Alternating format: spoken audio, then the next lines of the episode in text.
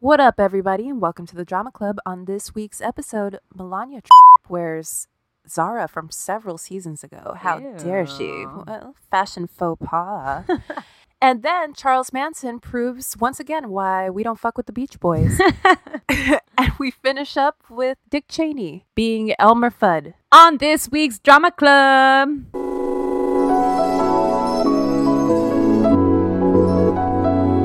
What up, fam? What up, fam? It's good, y'all. Feels good, right? Good, right? yeah, I know it, do. I know it, do. And without further ado, uh, we broadcasting live. I listened to it today. It's fucking crazy to me, man. She's a fucking crazy bitch. I like how everybody's all riled up with us too on Instagram. I know everyone's like, fuck that bitch. Yeah, fucking nasty bitch. It's true. Fuck her. Um, Ew, fuck her. I started watching Queer Eye.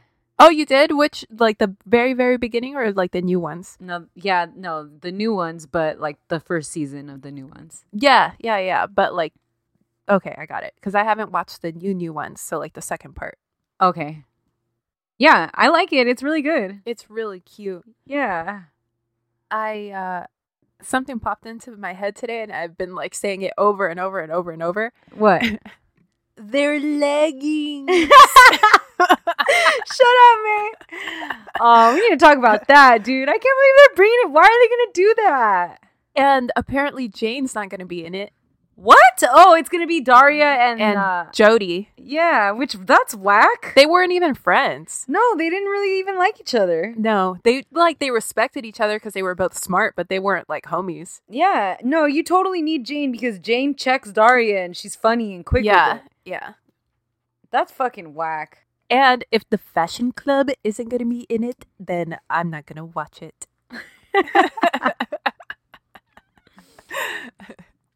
I'm literally dying of excitement.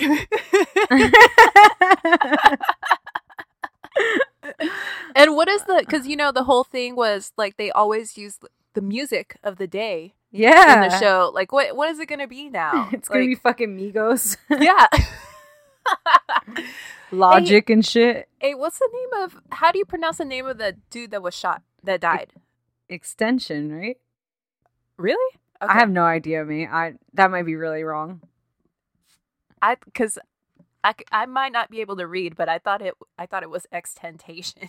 Oh, maybe that's it. But I don't know what to- that's not a thing though. I just see like the first three X's, a T, E, and then I know they're talking about him. Yeah, yeah, exactly. And I'm I don't just like- even finish the word. That's so. That's sad. That's really sad. He's super young. Did you see all the like uh controversy over like people sympathizing his death though? Mm, yeah. So he beat his girlfriend who was pregnant. Yeah, and then he also tried to murder a gay person for being gay. Wow. Uh, People are doing the most to defend abusers, and Yeah. I don't know. I- Uh, It is sad. I mean, it's totally sad and totally uh, awful that he died. Nobody sh- deserves to die for sure. But I mean, Right. he also did bad looks, and people are allowed to have their feelings about those bad fucking looks. Yeah, Yeah. my my only thing is like all these people like caping for him. you know? Yeah. Like, like, relax. yeah, it's not. That's not necessary. It's like the same with that bitch trying to defend Winona Ryder. like, defu- like fucking Winona Ryder gives a shit about you. and you know this motherfucker didn't give a shit about you. He don't Whoever give a shit you are. about anybody. He didn't even care about his pregnant girlfriend. You think Yeah. he cares about fucking at Vanessa Bryant? They called themselves the family. They came and went, and the number varied from 20 to 30. Police said they were a pseudo-religious cult. People who worked on the ranch said they were heavy users of drugs. Uh, What are we talking about today? um, you said Melania, right? Yeah, but that was my way of like introing it into the podcast. Oh, you want to know what I'm talking about? No, I wanted to, I wanted you to be like, oh, we're talking about today's hot topic is. Oh, I'm sorry, man. My bad. I'm sorry. Man, maybe we should have recorded on Sunday. I was like, what the fuck are you talking about, man? We already discussed this. I forgot we're recording. I, sometimes I just think we're talking to each other. yeah. It's like, hey. Uh, All right, you want to try again? yeah. Okay. so what are we talking about today, Steph? So we got to talk about Melania Trumpito wearing. uh Well, we got to talk about. We should talk about a lot of Melania because for this bitch was in hiding for like a month. yo, yo, she she had some sort of like a kidney surgery or something. Which okay, Yeah, I mean if that that sucks. right. That sucks. sure. Take if your it was time. that, but what if it wasn't that? What if she just wanted a break from Donald? she was like, I need a break from this first lady shit. people were saying she had a facelift. Yeah, maybe. Fuck, man. Her eye, you can't even fucking see her face. There's nothing else left to lift. Yeah, like where are you gonna grab skin from? And let me tell you, both my grandma and my mom have had bomb ass tune ups in Guatemala. Why does their plastic surgery look better than Melania ups? Cause they fucking ask for too much, I bet. I bet they go in there and they're like, I wanna look 20. Like, bitch, you're 75. There's no fucking way. you know, like have some real expectations about this shit. You're right, dude. Yeah. Anyway, so yeah, first she was in hiding, then she came out of hiding, and then Donald Trump continued being, you know, Yeah. his shithole self. But the big news this week was that she went to go see the children that are being separated from their parents as they come to the border requesting asylum. hmm And she wore a jacket. A very special jacket by Zara, $39, she's she's of the people. She's for the people. that said, I don't care. Do you? There's only two possible options, I think. It's either like literally the dumbest, most thoughtless thing uh, First Lady has ever done, or it's the cruelest thing a First Lady has ever done. So So Take your I pick. think, first of all, in regards to your first option, there's Mm-hmm. no fucking way. There's no way because it's not like she just goes out. It's not like she drove up by herself. r- rolled up on Azara and was, Yeah, and was right? like, "Oh, I like that." and she's got and she's got people. It- no, that's what I'm saying. No, Yeah. I see. I didn't think about what you were saying. Like, yeah, if somebody bought that for her, right, Yeah. deliberately. No, okay, cool. I didn't even think about that. What I'm saying is like, it's not like she showed up to visit those children by herself. Right, right. She was with a group of how many fucking people? Somebody knew, like you know, like all, out of all of those fucking people, Yeah. they're all dumb enough to let that go. No Right. way. They Right. knew what the fuck they were doing. Yeah. And And then, then- her her go ahead. st- her um her chief of staff said something like because everyone was like, "No way, this isn't real." Yeah, And then her chief of staff was like, "Yeah, she wore it, but there's no secret message or anything." yeah. And the cut to a few hours later, fucking her hubbin, Donald Yeah. Trump tweeted like, "Yeah, she wore it, but it's a secret message to the media because she's Of- tired of their Of fake, news. Yeah, he. Oh my god, he can go fuck himself. He's so ridiculous. yeah, So Melania sucks. I mean, like we. This is the thing. Like I, I've never really liked her. Some people like are kind of sympathetic towards her. right. because they think you know she's putting up with this fool. I do like how she always like obviously hates him. Like she she's always like get the fuck away from me. Yeah, I like that. Okay, here here's my thing with her. I've Okay. always been like, she didn't sign up for this, Right. clearly, you know. But she's also she could walk away and be fine, you know. And she could walk away and make a statement by walking away. Right. She's not like a lot of women or people for that matter who can't leave a, a fucked up relationship because they have nowhere to go. They have, you know, they have children that they Yeah, she wouldn't be got able her to take papers, care right? of. Yeah, she got her papers and Alright, she cool. she got mo- she's going to get a settlement. Like Nice. she could she could and should walk away. At times I have found myself feeling a little bit sorry for her, but I catch myself and I'm like, don't feel sorry for her. Yeah. And You this know? is one of those times where it's like, okay, let's remember who the fuck we're dealing with. This Yes. is a woman who fucking stands by this fool. Yeah. You know, throughout this- all this shit. And she married him clearly for money. And Right. all th- power to her. Like, honestly, like that doesn't even really bother me that It much. doesn't bother me at all. She People knew what get she was married- doing. He Yeah. knew what she what, what he was doing. Fine. it just bothers me that like it's one thing to want to marry someone for money. It's another thing to be able to marry this fool for money. Right. Like Like I think that says something about who she is. of course. And you Yeah. remember even before when he was sort of like flirting with running for president, she was also a birther. She went on The View and was talking shit like, oh, I don't know where Obama was born. Like, fuck Yeah. you, you ignorant, stupid fucking bitch. Like, that's the most racist shit ever. And you're like wrapping yourself up in it. Fuck you. Yeah, fuck her, dude. Fuck her to hell. Anyways, uh I follow this guy on Instagram who y- works for I think it's Vogue China. I like these uh international Vogue people cuz they dress really cool. Yeah. And he posted a picture of it and he said, "First of all, friends don't let friends wear Zara." that's funny. and then he said, "Second of all, friends really don't let friends wear old Zara." Oh, how, m- is it from like an old season? I guess it's like seasons ago or whatever. that's funny. Zara has some bad looks, dude. Yeah, they have super bad looks. You know, like they're isn't it the the heir to the Zara fortune is married to that hot felon Yeah. or something? Or no, they, they, he's her baby daddy. Yeah. Did oh they haven't gotten married? I think he No. just got divorced from his first Yeah, he- Mm-hmm. wife. He did. That's funny. When have you ever seen her wear anything with words on it? Like, never, never. never, So- never. She's straight Victoria Beckham's it most of the time. She looks pretty Right. good. Yeah, exactly. That's I always feel like I'll see her and I'll be like, "Damn, I like that outfit," and I'll be like, "No, like I Yeah. hate myself." But Yeah, but she went out of her way to fucking wear this. yeah. She can't speak English. she have someone translate that shit. She allegedly speaks five languages. They say I've Really? What five? I don't know, but I've Mm. barely heard her speak English. So Yeah. I I mean, mean, that's a stretch. yeah, I doubt it. Like but- conversationally, five languages. yeah. All right. So, That's still I- pretty impressive, actually. If it's true, but Yeah, you know true. how these motherfuckers are. If one of the languages is uh, plagiarized Michelle Obama speech, then yeah, there's one. Ah. Their son is pretty cute. Baron, Yeah. Hmm. he always looks like um. Like dumb, like a little bit dumb.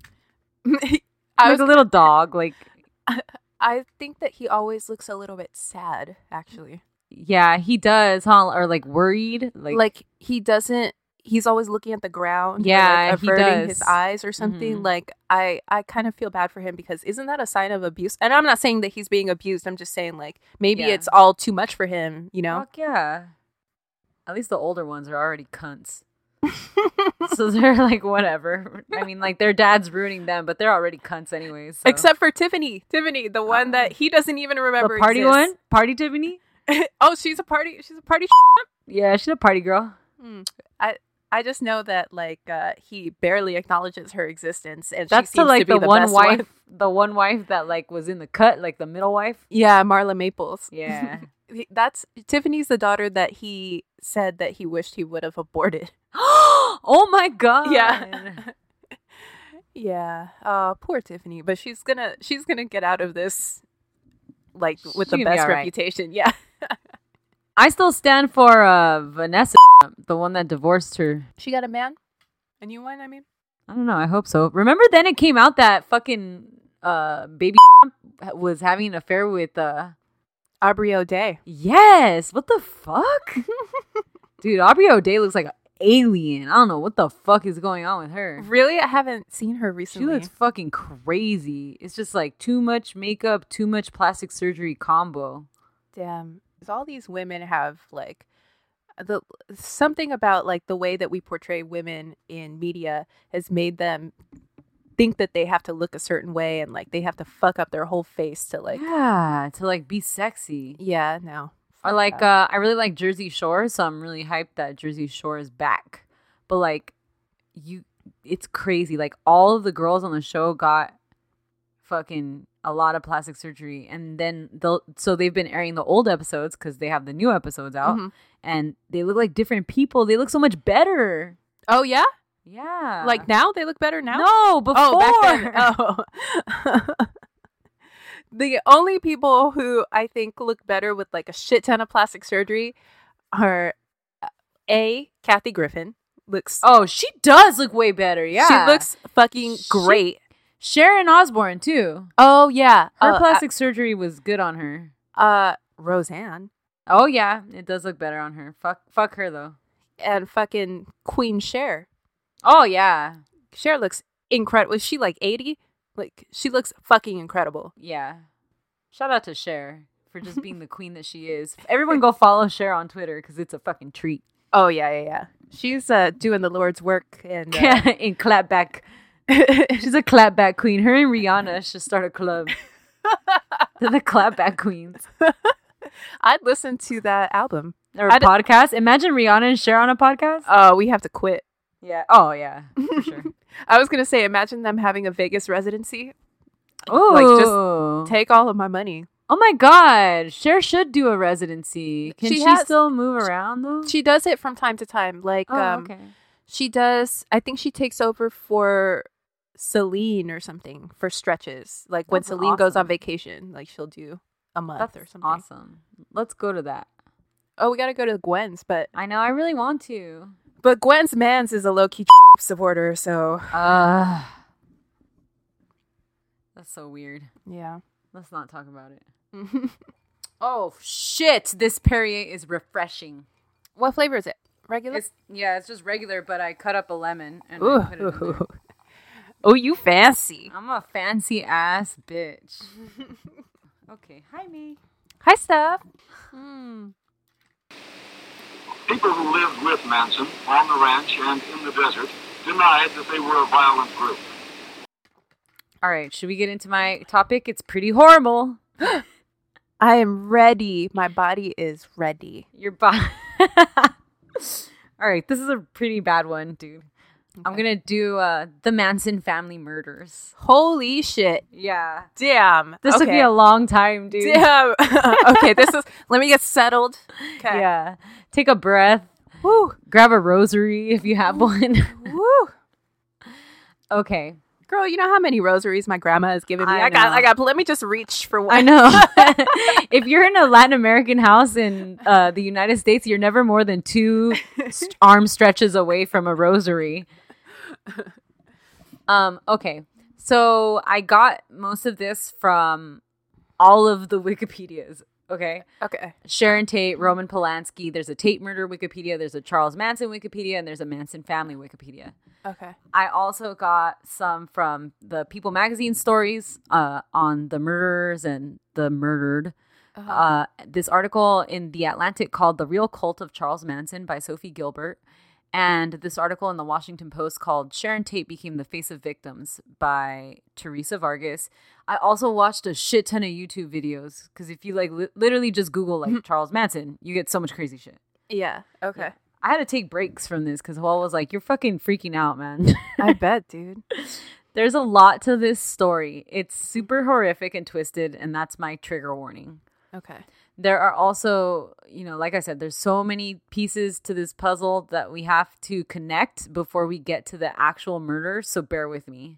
Okay. I'm going to start with the bio of Sharon Tate because she's central to the story. Okay. All right.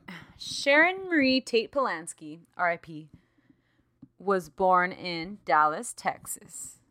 She started off in small TV roles before breaking into movies, fashion, and modeling. She has the all American look because she's this tall, leggy, blonde haired bombshell mixed with like 60s Brit rock vibe. Oh yeah, she t- totally gives off the vibe of um, Heather Graham in the second Austin Powers. Oh my God, May. Okay, I'm so glad you said that. So, this is what I wrote. When I was looking at pictures of her and trying to describe her beauty, I can't because she's stunning, but she reminds me of a mix between the essence of Twiggy and Heather Graham. Oh yeah, yeah, totally. yeah, that's perfect what you said. I, I was going to do like a um, Austin Powers voice, but I can't. I don't know how to do one. Hello! Oh, he he loves Austin here. Powers. Huh? Can you do an Austin Powers voice really quick? What do you want me to say? Whichever one. Do I make you Randy, baby?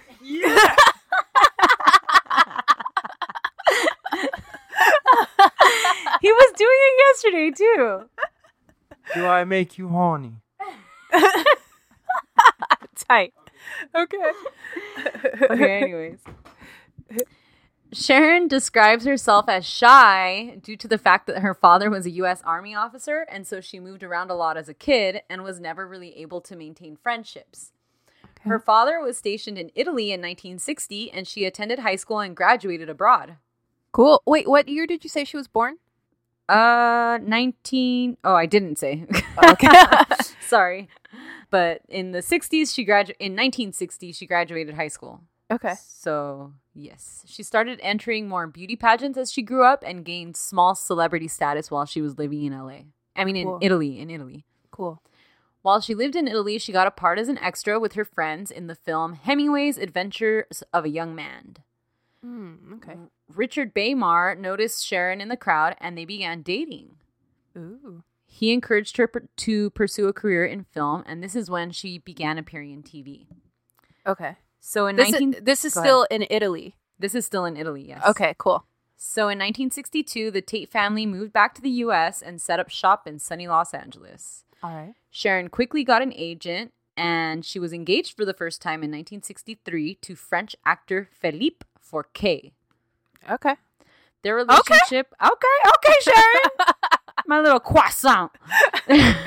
Their relationship was unhealthy and they broke up. Oh, okay. Yeah, I guess they fought a lot. In 1964, her boyfriend Jay Sabring, a former sailor turned hairstylist, also proposed marriage, but Sharon declined because she feared that marriage would cut her acting career short. And also, he is probably gay, right? He's a sailor turned hairstylist. Maybe, yeah, Those- and it's the 60s. Yeah, those two, the Venn diagram of those two professions are Yeah. like the overlap is gay. Yeah, seriously, that's true. Breaking news. Um, fun fact, bloop. Jay Sabring later became famous for introducing hairstyling for males to the U.S. public. What? There was That's no. crazy, right? Like people didn't style, like men didn't style their hair, like they didn't put gel or hairspray or like curl it or anything like that before. Like he, I guess he started doing it in L.A. and then this is the tall tale, right? Yeah, yeah. Okay. Well, that's pretty Ve- interesting. Very cool. Yeah. Yeah. Um, he's like the John Frieda of his time. hmm In I was 19 going to say Fid- Vidal Sassoon. Ooh, that's a fun one. In 1964 and 65, Sharon broke into film having small roles in The Sandpiper and The Americanization of Emily. She had her first major role in The Eye of the Devil, and her performance was praised. Okay. Directors and co stars did brush her off as a great beauty with no talent, but I don't really think that was the case. It was more like no one really gave her a real shot because she was so beautiful, which isn't fucking fair. Sure. This film was shot in London, and after filming Wrapped, she became a London socialite and broke into the fashion, nightclub, and modeling world, Yeah, baby. which basically sounds like the best time of your life. Yeah. Fuck yeah. So this time is when she met director Roman Polanski. Polanski agreed to cast her in his film The Fearless Vampire Killers if she wore a red wig. So she did. Okay. That, During- that's, definitely, that's what you do. Roman Polanski back then tells you to do something, you fucking do it. Yeah, you're like, oh, sure, bro. Yeah. During the production of the movie, Polanski and Sharon Tate began a romance. Okay. A slightly interesting fact is that Sharon's ex sailor boyfriend, Jay Sabring, traveled to London where Polanski and Sharon were living in a shared flat and he demanded to meet Polanski. The tea is that Jay was devastated that Sharon had moved on, but at the end of the day, they all became friends and he remained Sharon's best friend throughout her life. Aw. That's sweet, right? Yeah. Oh, he was gay. Yeah, good for him. Okay. Polanski and Sharon moved back to LA when Polanski was contracted to direct and write the screenplay for Rosemary's Baby. Mhm. Sharon was then signed on to play a major role in the film Valley of the Dolls alongside Susan Hayward, Patty Duke, and Barbara Parkins. Fun fact Patty Duke's role was originally given to our Judy friend, Garland. Leather Lungs, Judy Garland. Ooh, I'm going to correct you, May, because it was Susan Hayward. Oh, that's right. R.I.P. Patty Duke, but you're right. It's Susan Hayward's role, but Judy fucked it up. Yeah, what happened? Why did Judy get taken out? Judy couldn't learn her lines and like she had gained a shit ton of weight and she was just out of it because she was d- too far gone on drugs at that point. Man, that sucks. I was looking at actually pictures of Judy Garland because we follow that one account. Baby Frances Garland? Yeah. that one's awesome. Yeah. Um, and I feel really bad for her because at some points in her life, and she's super young because she died young, so I Yeah. know there's no old pictures of her. Right. She looks very, very thin, and her face just looks so aged. Right. And it's all the drug use and like amphetamines and coffee and Yeah, and staying up Years- for days exactly, at a time. years and- of bad sleep. Oh, take care Did of you- yourselves, people. Did you hear that Liza this week said that she would, doesn't fuck with the Renee Zellwe- Zellweger movie? Yeah, that sucks. Yeah. I was interested. I was really wanted to watch it. Yeah, I mean, me I, s- too. I'll still watch it, but but if Liza ain't with it, Right. Okay, so Valley of the Dolls opened to pretty bad reviews. Unfortunately, Sharon kept being overlooked in her later films, with most people just referencing her for any sexual scenes or for her great beauty. Sharon expressed a lot of frustration with this and even ended up referring to herself as just sexy little me. Aw. I think she struggled with the kind of objectification that is really very problematic for a lot of beautiful women and men. And Mm-hmm. it's kind of a taboo subject because society doesn't like to feel bad for skinny people or beautiful people. But Yeah. these are very real problems and they make people feel worthless. So they're super awful. Oh, for sure. And it's almost like damned if you do, damned if you don't. Like Mm-hmm. society wants you to be like this beautiful person and like she, you know, she got that and she was that, but then they're like, "Oh, well, you're, you know, You're, also- obviously you're obviously not a good actress because you're just so Right. pretty. Yeah, so damn it. I know. Sharon and Polanski were married in Chelsea, London on January 20th, 1968. Her wedding dress was a white turtleneck, long sleeved mini dress, which she wore with white boots. Oh my god. It's fuck- awesome. it's fucking wifey goals. Yes, love it. Yeah. Polanski was a womanizer and was never monogamous throughout their marriage. Mm. Allegedly, she was always okay with it, but close friends disclosed that she believed he would change after they got married. But girl, Yeah, they never do. right. Come he on, showed girl. you who he was when you met him. Yeah. Like- wh- what the hell did you think? Yeah. So after they got married, they moved back to LA and had the coolest fucking group of friends on earth. Their social group included Warren Beatty, Jacqueline Bisset, Leslie Caron, Joan Collins, M- Mia Farrow, Jane Fonda, Peter Fonda, Lawrence Harvey, Steve McQueen, Henry Fonda, Jim Morrison, the Mamas and the Papas, and Candace Bergen. Oh, hell yeah. Damn. How many orgies do you think they had? Oh hell yeah, dude! Candace Bergen. Oh, she was, bomb as beautiful. fuck. She's so fucking pretty. Yeah. Love her. Yeah. yeah. Yeah. I hope Candace Bergen and Sharon Tate macked on each other. Steve McQueen, Yeah. Warren Jim Morrison? Beatty, Jim Morrison. the fucking Mia Lizard Farrow. So King. you know fucking uh what's his face showed up once or twice. who? Woody? Yeah, Woody, him and uh Frank Sinatra? Yes. I was going to say not Woody because she was with Frank Sinatra at that time. And that's what I was thinking of. Yeah. So they moved into a home in Beverly Hills and it was allegedly the spot where everybody would always meet up, including strangers. Dope. It had Hey, the whole- just meet us at uh, Sharon and Roman's house. Yeah, you know, they'll be there or not. it had the whole free spirit vibe that was all the rage at the time. And Polanski used to say that he wanted to be married to a hippie, not a housewife. Okay.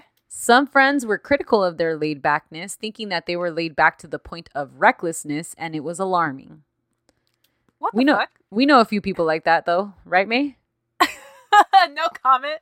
People so laid back to the point of recklessness. No comment. Yeah. Sharon became pregnant towards the end of 1968 with their first little baby Polanski.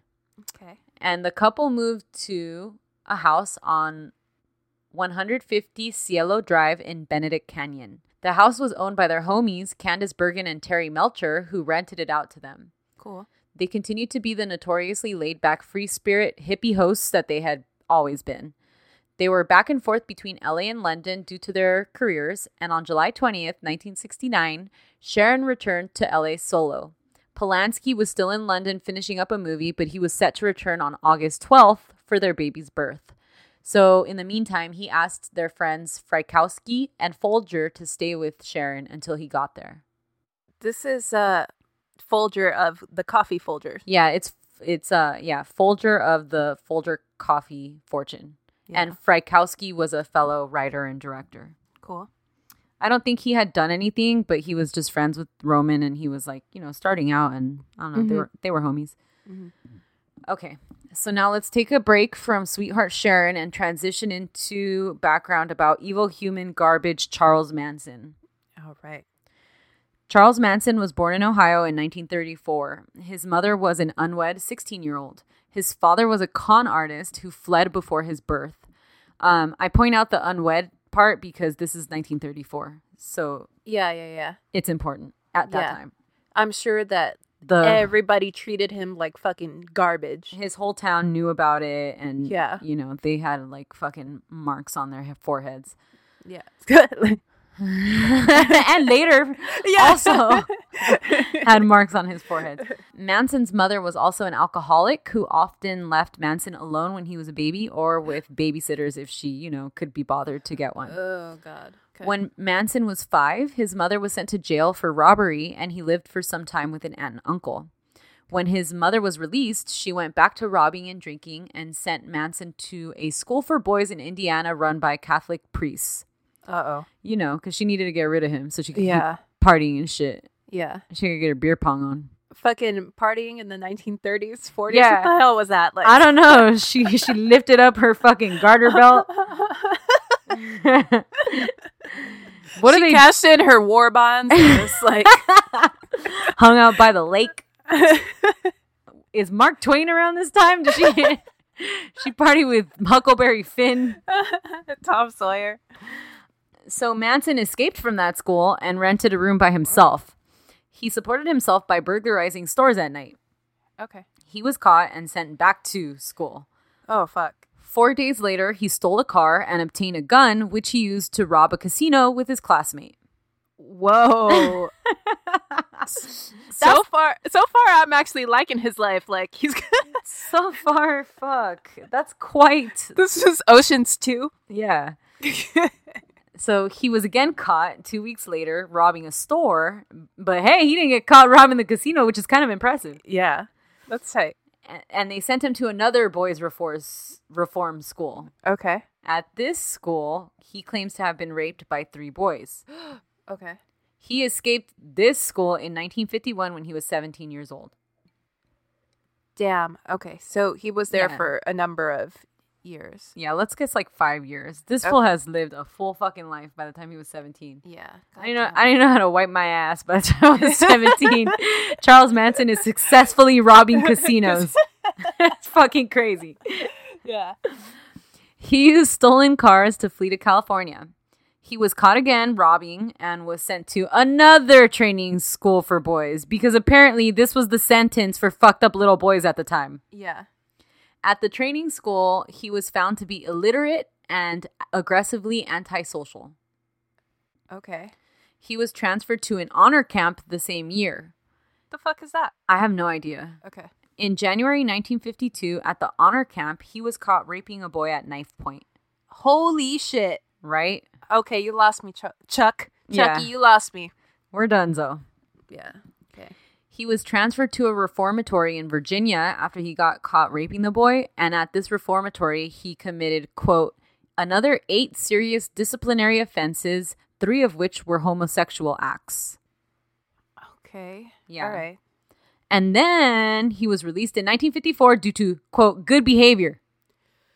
Yep. Gotta- Clearly. gotta love that system, baby. Yeah. Fuck. God Yeah. damn it. I know. this he, it's like red flag after red flag. How long is this motherfucker's rap sheet by the time it's 1954? Oh God. Yeah.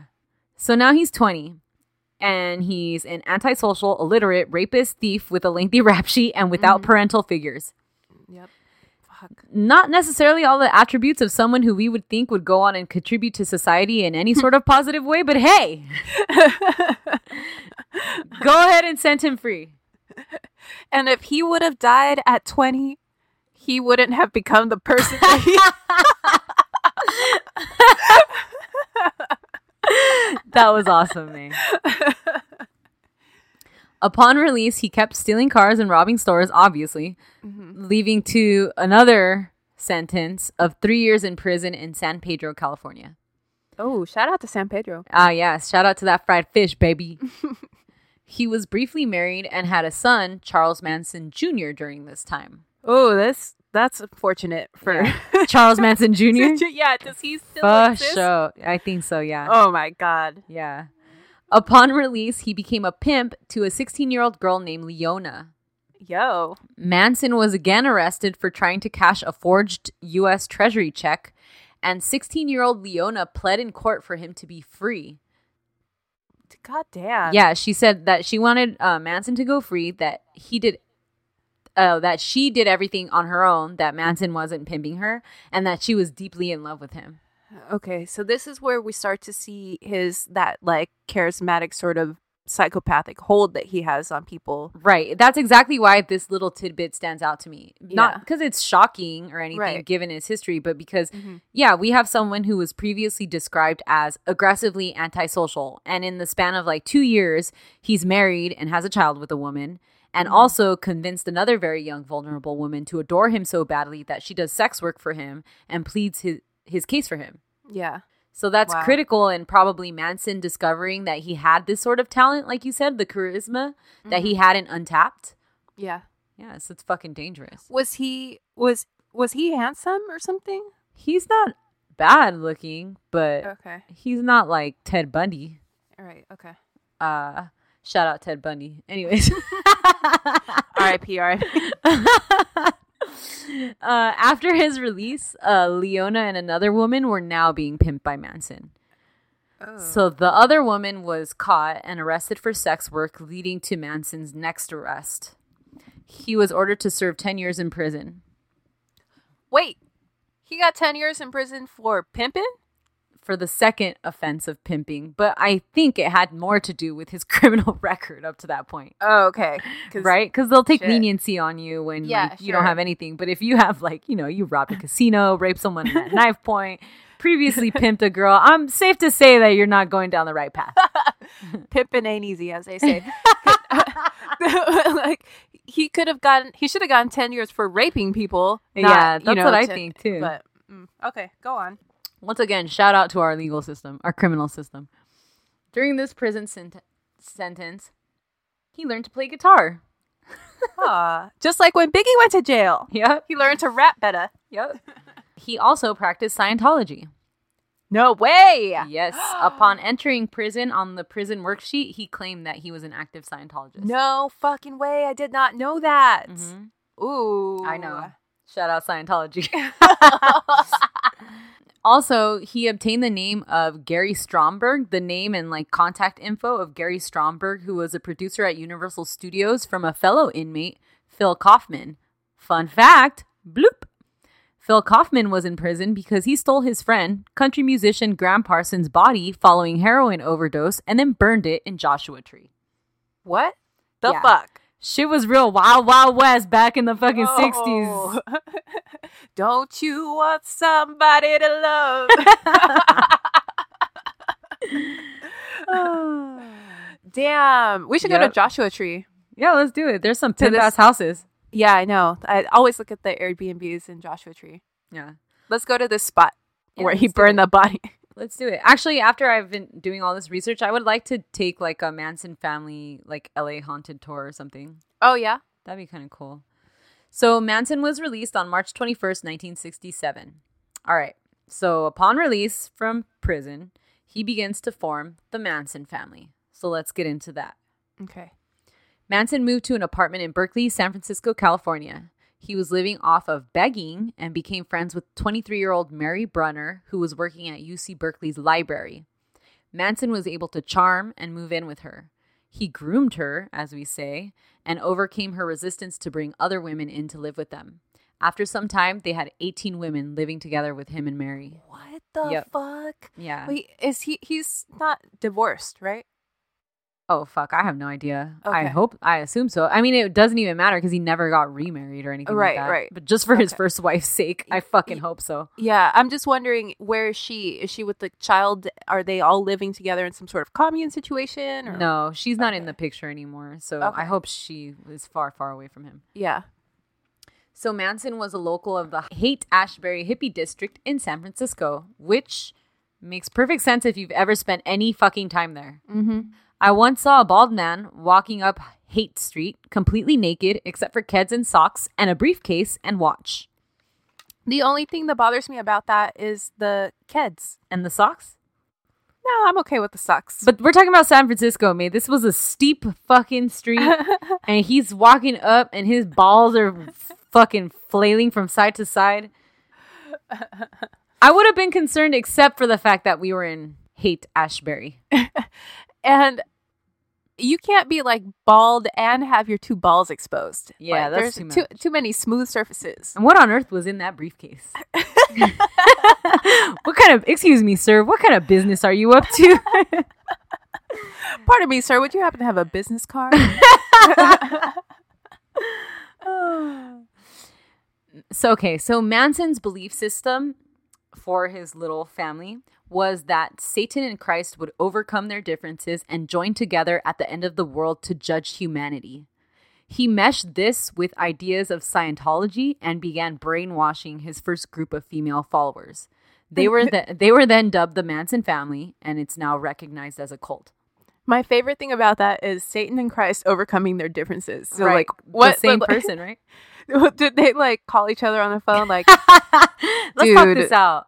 let's Let's, just squash put- it. let's squat let's put this shit behind us. We are old. What are we doing? What are man? so much time has passed. That's like when Debbie Reynolds and Elizabeth Taylor squashed their beef Yeah, and they they were were like, "Fuck Eddie." yeah. Yeah. Ah, okay. So the Manson family believed that they were a reincarnation of the original Christians. They portrayed themselves as free spirited, loving communal society members. They also actively participated in hallucinogenic drugs.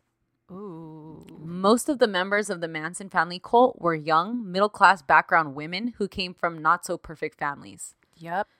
Patricia Krenwinkel, who's one of the members who's later involved in the actual murders, Mm-hmm. explained while she was on the stand that with Manson, for the first time, she felt safe and like someone was going to take care of her. Mm. So he definitely targeted the weak. Oh yeah, sure. You have to if In you're a in that if you cult. want to get like If a you're in the position of cult power like business. that. Yeah. Rest- Rule one of the cult business. Prey on the weak. Mm, Towards the end, Manson allowed a motorcycle gang access to their commune by granting them access to the quote family women. Mm-hmm. Mhm. God damn it. That's he's pimp he's just taking his pimp into the next step. Yeah, pimping ain't easy. Mhm. Okay. Manson implied strongly that he was Christ in the form of a manifestation of Jesus, little baby Jesus. he often envisioned himself as being crucified and would, like, I guess, talk about that all the time.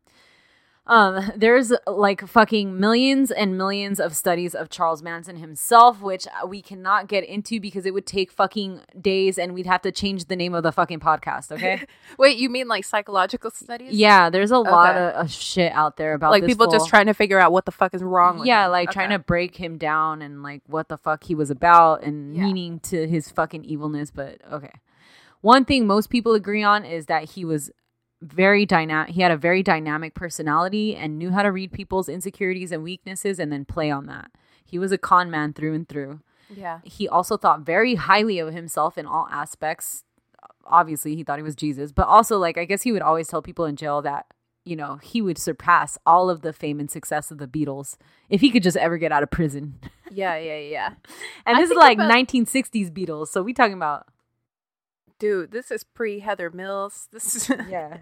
dude i think about that all the time too like if if only if we could like if someone just gave us the chance we could surpass Jesus and Mero. we could surpass jesus and marrow exactly. My favorite murder. What are the other podcasts? Two Dope Queens. yeah Okay, so now we're in 1968. do you ever think about someone s- someone like this if only if things would have been different in their in their brain or like in the way that they were raised Oh, and yeah. nurtured the the heights that they could have gone to you know Mm-hmm. they could have brought people together and That's like pe- what people say about Hitler, right? Oh, really? Yeah. that, Yeah, yeah. like, Yeah, If, if they just weren't evil. exactly. like Which how is a- much good they could do. exactly. That's a tall order, but like, Yeah. yes, definitely. You got this one little thing. He's all good except for this one, one little thing. He just wants to exterminate a whole race of people, but I mean, who hasn't had a ba- Mondays, am I right? Hashtag Garfield. all right, all right. So now we're in 1968. And Okay. this is where the events leading up to the murders take place. So these moments are all very important. Yeah. At this point, Manson is a full blown cult leader with tons of young girls devoted to him. Mm-hmm. So, Dennis Wilson of the Beach Boys allegedly picked up two hitchhiking Manson women and took them to their commune where he met Charles Manson. I say allegedly because Dennis Wilson was associated with Charles Manson. This we know is true, but there's a lot of stories about how he became associated with him. One of which is the hitchhiking story, and that's the one that's mostly used. But another story is that Manson was his drug dealer, and so on and so on. Another story is that like Manson met him at a like a at a studio, and there's a bunch of stories about how he became associated with Manson. That's how I I heard the studio story. yeah, that's another one that goes around. In most of the things that I read, it was the hitchhiking story. Okay. So that's why I'm saying it that way. Okay. So allegedly, when Wilson met Charles, uh, Manson began kissing his feet and brought him into the commune. Wilson became a host for part of the Manson family who would come stay with him in his house. Ugh, that's why I don't fuck with the Beach Boys. There's some issues with the Beach Boys, dude. The Eagles, also. We got to do an episode Oh. about that motherfucker. Ooh, I got I got some tea on that one. I've been researching. Hell yeah. So, um, also later on, uh, Wilson said that it cost him about hundred thousand dollars to host the Mansion family. I don't feel bad for you, motherfucker. Yeah. No one told you to do that shit. Uh, Wilson sang and talked with Manson, who treated the women as servants. Like I guess they, you know, that was the whole spiel. Wilson paid for Manson to record some songs and make a demo and introduced Manson to entertainment people, including Terry Mitch- Melcher, who was a record producer at Columbia at the time. The Manson family then grew to include Charles Watson, a small town Texan who quit college and moved to California and had nothing to lose, apparently. Okay. Okay, so now let's move on into the next horrible thing, which is Helter Skelter. Ooh, all right. Yeah. You need a break? Should we talk about something else? You want to giggle? You want to talk about uh, Daria for a little bit again? They're leggings. The Simpsons. I I actually uh, listened to part of the Tupac episode recently, and I was laughing because we talk about the Simpsons all the time. we do? yeah, like we often bring them up. But hey, man, if you're our age, you probably grew up on that shit, Yeah. That's funny. and you grew up on the good ones, so you have fond memories of them. Not like these kids these days. Not like these munchkins. And Lisa's not even a vegan anymore. Fuck this shit. All right. On April 4th, 1968, Martin Luther King was murdered. Manson had already begun his preachings on white and black racial tension before it happened. Yeah. So he advised his family that the murder of Martin Luther King would bring the social turmoil that he was predicting. Uh-huh. He also believed that the Beatles had predicted the same racial turmoil and that the White Album was actually written in code and intentionally, intentionally directed at the Manson family.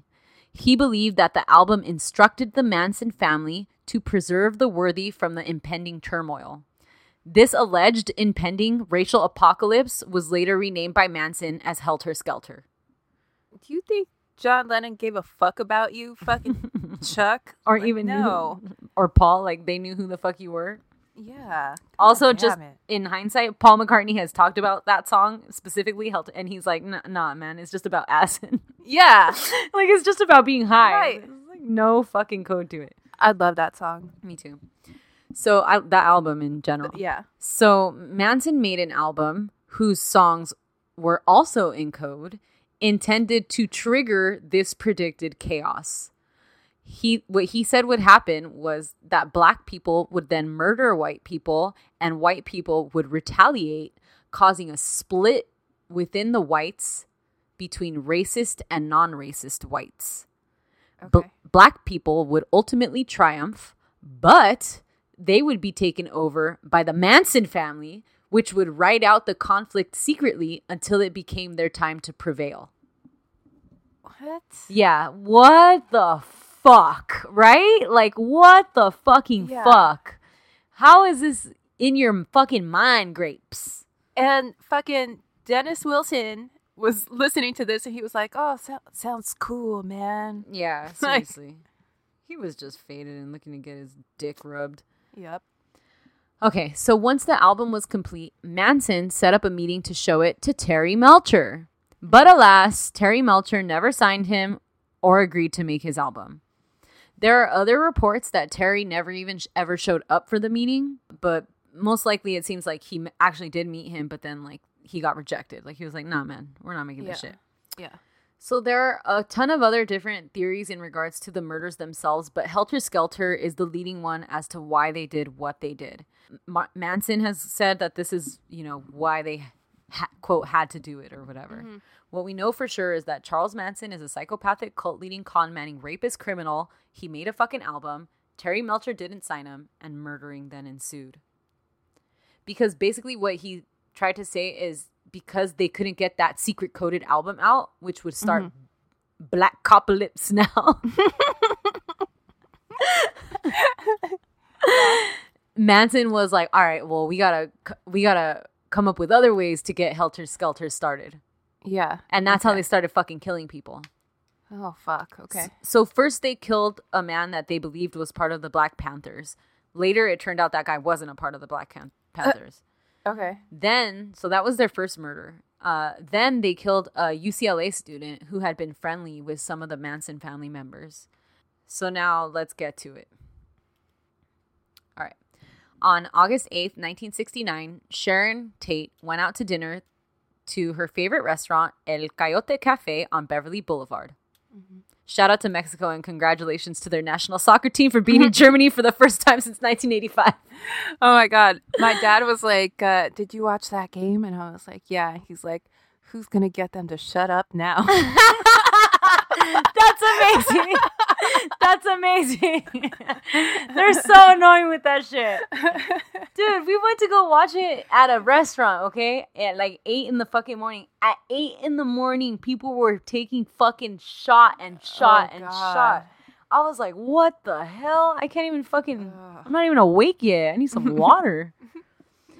okay, so Sharon and her friends, Jay Sabring, Sailor ex boyfriend and BFF, yeah. Frykowski, screenwriter and Polanski's homie, and Abigail Folger, heiress to the Folger coffee fortune, returned to her house after dinner at Coyote Cafe at about 10:30 p.m. Okay. I want to go to let's go to that restaurant. Do you hate Yeah. it? No, I mean I've never been there. I, I always drive by. It looks cool. Yeah. So Charles Manson instructed the following members of the Manson family cult to Sharon and Polanski's home Tex Watson, Susan Atkins, Linda Kasabian, and Patricia Krenwinkel. Mm-hmm. The home at 150 Cielo Drive was owned by Terry Melcher and Candace Bergen. Mm-hmm. They were renting it to Sharon and Polanski. Right. So Manson thought Terry still lived there. Mm-hmm. His instructions were to kill everyone in the home. Shortly after midnight, Tex Watson climbed a telephone pole and cut the phone line to the house. Then the group walked up to the house, and 18 year old Stephen Parent, who had been visiting the caretaker of the Polanski home in the guest house, was in his car on the way out, and Tex Watson saw him. So Tex went up to him, opened the door. Steven begged Watson not to hurt him and said, like, I won't say anything. Please just let me go home. Watson then tried to stab him, slashing the wound of his palm and tearing off his wristwatch. He then shot him four times in the chest and abdomen. So that Oh, was their fir- fuck. first victim. They killed him in the driveway. Yeah. Watson then cut the screen of a window of the house and jumped inside. He opened the front door and let Atkins and Krenwinkel in and told Casabian to walk down to the gate and stay over there as a lookout. Uh huh. A sleeping Frykowski was woken up on the couch and Watson kicked him in the head. Frykowski asked who he was and what he was doing there, and Watson replied, It's Brittany, bitch.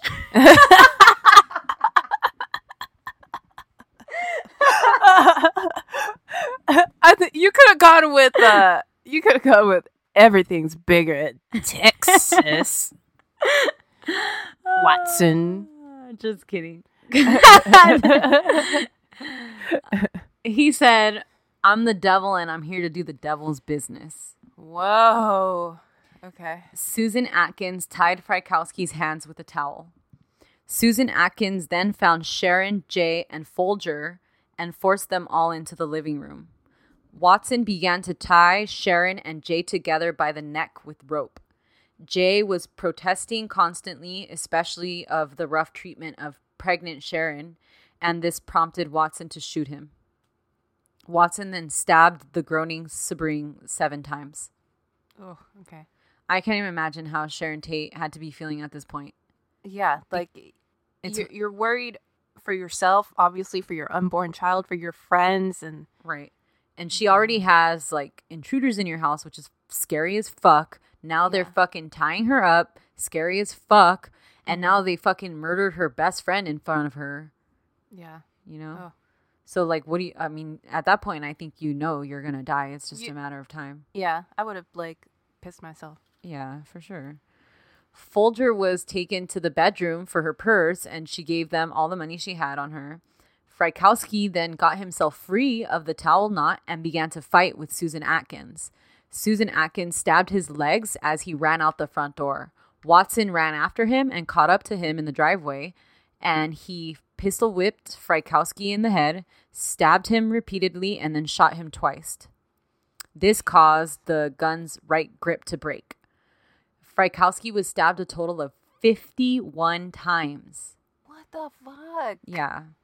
I'm pretty sure most of the stabbing was Tex and Susan, although in later years, I watched this fucking interview of her when she became a born again Christian after she had been in church. Yeah. Um, and she gives some bullshit story about a powerful force not letting her bring the knife down onto anyone's body. And so it was Tex doing all the stabbing. Yeah, right, bitch. Rotten hell. yeah. Casabian, who had been keeping watch at the gate, walked up to the house because she started hearing, quote, horrific sounds.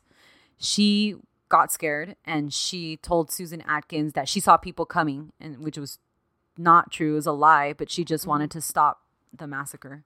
Yeah. Folger, meanwhile, had escaped out of the bedroom door and was caught by Krenwinkel, who stabbed her and tackled her to the ground. Watson then showed up, and together with Krenwinkel, they stabbed Folger 28 times. Fuck. Okay. Meanwhile, Sharon Tate is still tied to Jay's dying body inside the living room. She pleaded over and over again to please be allowed to live, to be allowed to live at least two more weeks so she could have her baby. She offered herself as a hostage to them as long as they would save the life of her baby. But uh, Susan Atkins and Watson stabbed Tate to death. She was ta- stabbed a total of 16 times, five of which were fatal. And Watson later wrote in his memoir that as Sharon was being stabbed to death, she cried out, Mother, Mother. Oh Jesus Christ! I know. God damn it! Susan Atkins then wrote the word pig on the front door of the house in Sharon Tate's blood using the towel that she had tied Frykowski's hands with. The bodies were found the next morning by the housekeeper. The bloody there was bloody writing on the front door of the second guy they had killed, the UCLA student, so that Uh-huh. directly linked that case to this case. Okay. The first suspect was the housekeeper, obviously because he lived in the guest house and, you know, they always start with the people closest Yeah. um, and also because the first victim was his friend, his 18 year old friend. Also, oh, God, I, I know. I feel so bad for That him be- uh, because he just came upon this scene that obviously th- that instant is going to change the rest of your life. oh you know? yeah, you're no, you'll never be the same. He was released obviously shortly after questioning. Polanski had to be informed of the murders while he was still in London because he was still four days away from his planned return. Oh God. so he got on a flight immediately, and Yeah. and obviously then as soon as he got back, was questioned and held by police for a while. Damn. Do you? What kind of drugs do you think they gave him so that he would be Okay, cool? Cool to yeah, fly over here and I like, don't oh, know. God. I don't know. Um, I even saw a press conference that he held because for a while before they caught the Manson family, they were quite. There were a lot of fucked up stories about them and like that they were they held drug parties and all this stuff. So he held a press conference where he had to defend his fucking dead wife and say like Sharon never drank, she never took drugs, Mm-hmm. and he said like yeah I smoke pot and like most people in Hollywood smoke pot, but she didn't and it has nothing to do with that because one of the stories was that it was a drug deal gone bad. It, that bad? Like where you're stabbing people fifty times? No. Where it's like a, Oh. drug. ma- a massacre like this, no, Yeah, no. A drug dealer is going to shoot you in the face and, and like, then run keep it away, moving. yeah, And, and steal shit from your house, Yeah. yeah. So Roman Polanski buried his wife Sharon Tate and their unborn child Paul Richard Polanski Oh. on August 13th, 1969. Sharon was 26 years old and 38 weeks pregnant at the time that she was murdered. Holy shit. Polanski named the baby posthumously. Jay, Frykowski, and Folger all had ceremonies on the same day, hours apart from one another, so that everybody could t- attend all of the ceremonies. No. Polanski yelled at journalists who were like bombarding him, telling them, You always wrote that she was beautiful. You always said that she was beautiful, maybe the most beautiful, but did you ever write about how good she was? It's really sad to watch. Yeah. The massacre of Sharon Frykowski, Folger, Jay, and Stephen Parent caused shock throughout Los Angeles. Several celebrities ended up moving out of the city. I want to say that this started like the time when celebrities started their trek to Palm Springs Oh, okay. and most people bumped up security. And then before the Manson family was caught, like I said, there were a bunch of crazy theories out, and Polanski allegedly became hyper paranoid and suspected all of his fucking friends and associates. Oh, the, ugh, that's horrible. That's awful, right? Yeah. The Manson family committed one other murder after this of the LaBianca family, where they also wrote something like Piggy on the wall in blood. That house is two blocks away from my house. Okay. Shout out LaBianca's. Shout out Waverly Court, right? That's the street. Yeah. Yeah. Okay, so now let's get to the rest of the Mansons. So in 1969, September now, a month later, the Manson family was arrested on unrelated charges. Their commune was raided in connection with the major auto theft ring. The Manson family had taken off to Dead Death Valley to find a quote bottomless pit to hide in because remember they had to hide during what they believed was going to be helter skelter. yeah, yeah. So the Death Val- Valley National Park Rangers found stolen dune buggies and cars. So they called the police. Yeah. And that's what led to the fucking arrest, including Manson. The police had no idea at the time that they were involved in any of the murders. Detectives then got a warrant to that fucking commune that they had in LA. And remember that motorcycle gang he let chill there? yeah. They're the ones who spilt the tea to the police regarding a possible connection between the Mansons and the murders. Mm, Okay. So they were like blabbing about it, I'm assuming. The Mansons? The Mansons. Yeah, they were, like, "Guess what fucking we black. did." Yeah, yeah. exact. They were fucking uh, Lando ing it. okay. So, uh, yeah, then Susan Atkins, while she was being held for the unrelated auto theft charges, was allegedly constantly bragging to other min- inmates in the dormitory about what she did.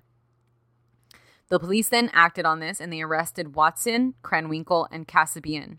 They were able to get physical evidence in the form of fingerprints from the crime scene, which was still intact, which is very important.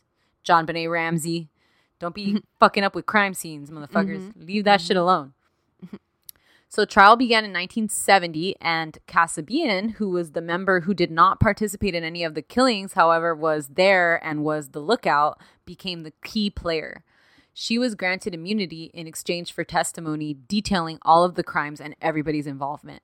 Was she was she the youngest? I don't think so. Or something? I don't think so. Susan Atkins looks like a fucking kid. She's like nine. They all look like kids. Yeah. So Susan Atkins, like I said, spilt the tea because she thought that if she gave her honest testimony, that it would save her from the death penalty. The, because the prosecution kind of like made it seem like that's how it would be, but they didn't hold up their end of that bargain. Yeah. Manson and the other family members attended hearings with X's on their foreheads, and the ladies giggled their way through proceedings. Uh, When you look at video and pictures of them, it looks like they're they look possessed. they look scary as fuck. They look Yeah. like yeah, like totally like they could have all black eyes or something, right? Right. Mhm. Mm-hmm. There's just something there's a power over them that clearly So Susan Atkins, who fuck her, but I watched some of her. Inter- She's the one who like will give interviews still. Like Casabian is like you don't even know where the fuck she is, and I think she changed her name. And uh, you haven't brought up isn't there Leslie Van Houten? That's the other one? No, she didn't participate in this murder. She participated okay. in the other murders. Okay. so that's why I didn't talk about her. Uh-huh. so yeah th- so susan atkins like in one of, after she became a born again Christian, she like hella wouldn't stop fucking talking about it. And she said that she had taken so many drugs that she was still high, like off like the residue or whatever of all the drugs during the proceedings. Nah, bitch. Yeah, fuck you. Yeah. Nope. So, at one point in the beginning, Manson tried to represent himself, which obviously went really badly. he later tried to leap over the defense table and attack the judge while the lady stood up and started chanting in Latin. Wow. Yeah, they're really fucking scary.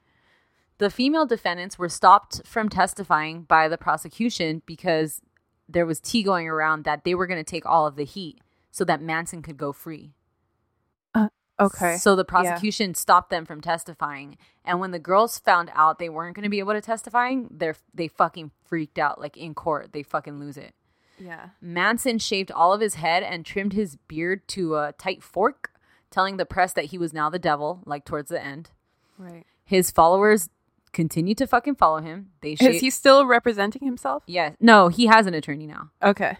his followers shave their own fucking like after this fool shaved his head, they fucking shave their head. When he drew an X on their forehead, they fucking drew X's on their forehead, and they all like stood outside the courthouse, sitting outside during his proceedings.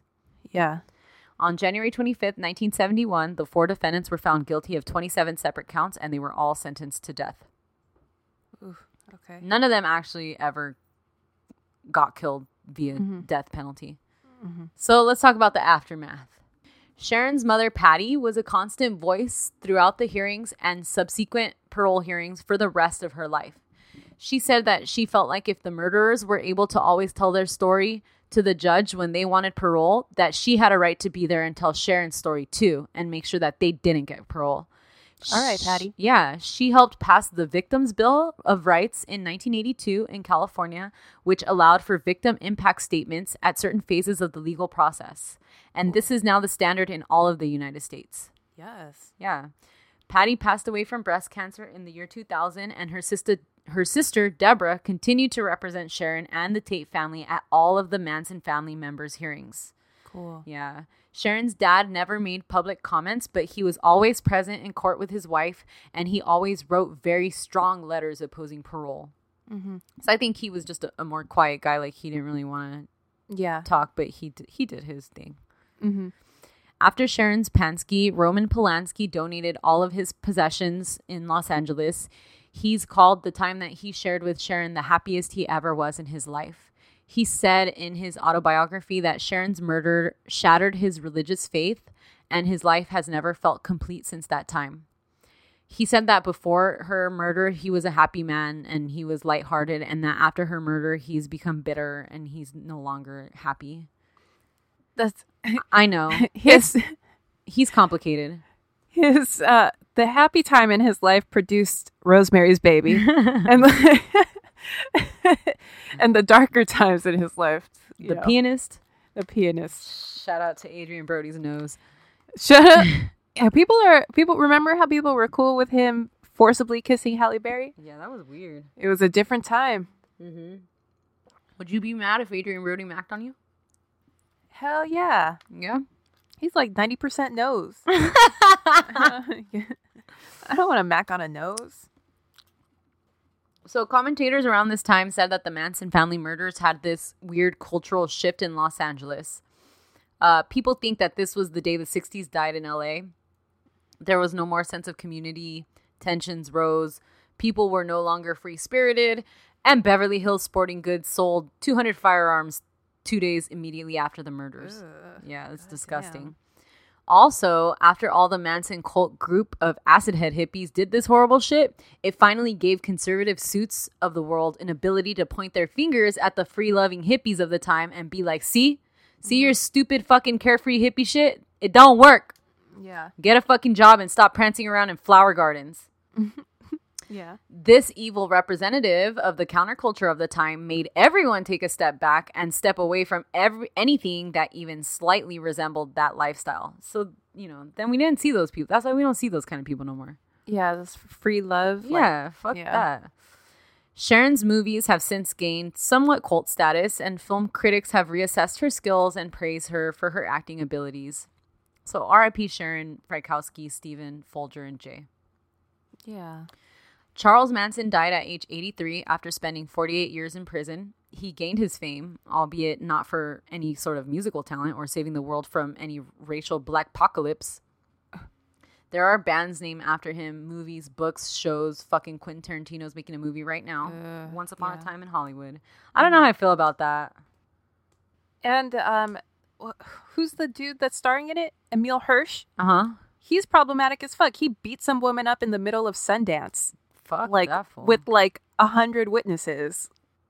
who is Leo? I think Leo's gonna be Tex. Yeah.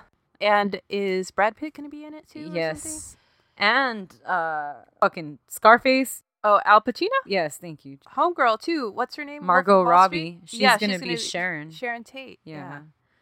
I don't know. I don't I don't like I think it's I think it's fucked up because Sharon Tate's family is still here, you know? Like it's fucked up to sensationalize something that I mean it's fucking interesting. I'm talking about it. Should I shut Mm-hmm. up? no, go on. but I don't want to like a movie like I don't know like fucking. I think it's kind of fucked up and rude. Like Well, it depends on the movie. yeah, true, true. You know, you kind of like have to see how they handle it because there is an exploitative way to handle it, and there's you know, Just like a, way to- truth to tell her story. Yeah. That's true. Has uh Polanski said anything about it? About the movie, I don't think so. Uh-huh. No. Okay. All right. Well, Susan Atkins died in prison in 2009. Patricia Krenwinkel was denied parole for the 14th time on June 22nd, 2017, and will be eligible again in two, 2022. Tex Watson was denied parole in 2016 for the 17th time. Linda Kasabian was given immunity, like we said, in exchange for her testimony. She was left partially disabled from an auto accident years later and now lives in an undisclosed part of the United States. And that's the Manson family murders. Whew. Damn. That one's deep, dude. Oh, that was. um I felt like I thought I knew everything about it, but like to hear it all like you know, Together like that? together like that is oh, It's God. intense, right? Yeah. Fuck. Yeah, dude. Fuck Charles Manson. Ugh. R.I.P. Rest in R.I.P.. pieces. Rest in pieces. Oh no.